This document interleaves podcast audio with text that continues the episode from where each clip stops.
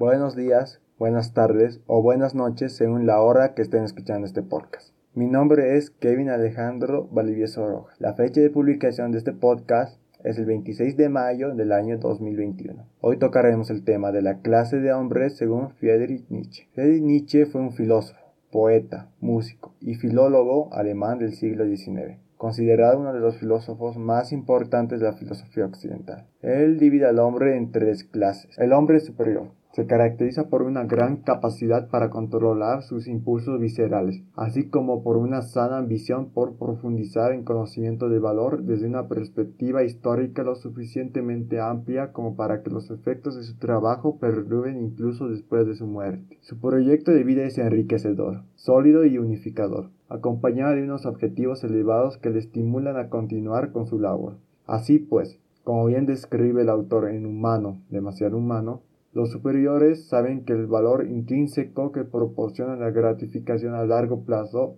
es infinitamente superior al de la gratificación instantánea. El individuo moderno se enfoca en arrancar el fruto del árbol lo antes posible en lugar de seguir plantando más árboles que lo produzcan.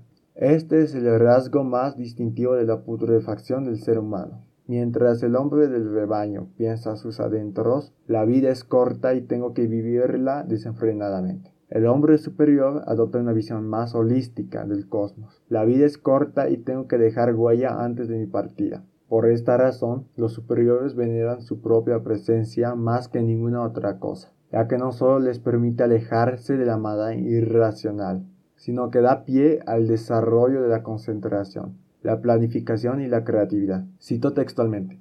La excelencia implica pasar tiempo en soledad para cultivar las dotes intelectuales y espirituales que el rebaño desechó de antemano. El último hombre representa la típica figura del mediocre. Dicha palabra procede de la unión entre los vocablos medios, que significa medio o central, y ocres, que significa montaña o peñasco escarpado. Por lo tanto, la etimología de la palabra hace bastante justicia a lo que el último hombre simboliza. Un ser que se queda a mitad de la montaña, que está a media altura. Este individuo lucha únicamente por la comodidad y el placer hedónico, fines que lo delatan como perezoso y conformista. Dado que su marco mental está limitado a actividades que le permitan subsistir holgadamente, se encuentran desprovistos de cualquier impulso creativo e ignoran los valores que posibilitan la consecución de sus objetivos. Este grupo constituye la amplia mayoría de la masa social. ¿Existe algo todavía peor? Desde luego.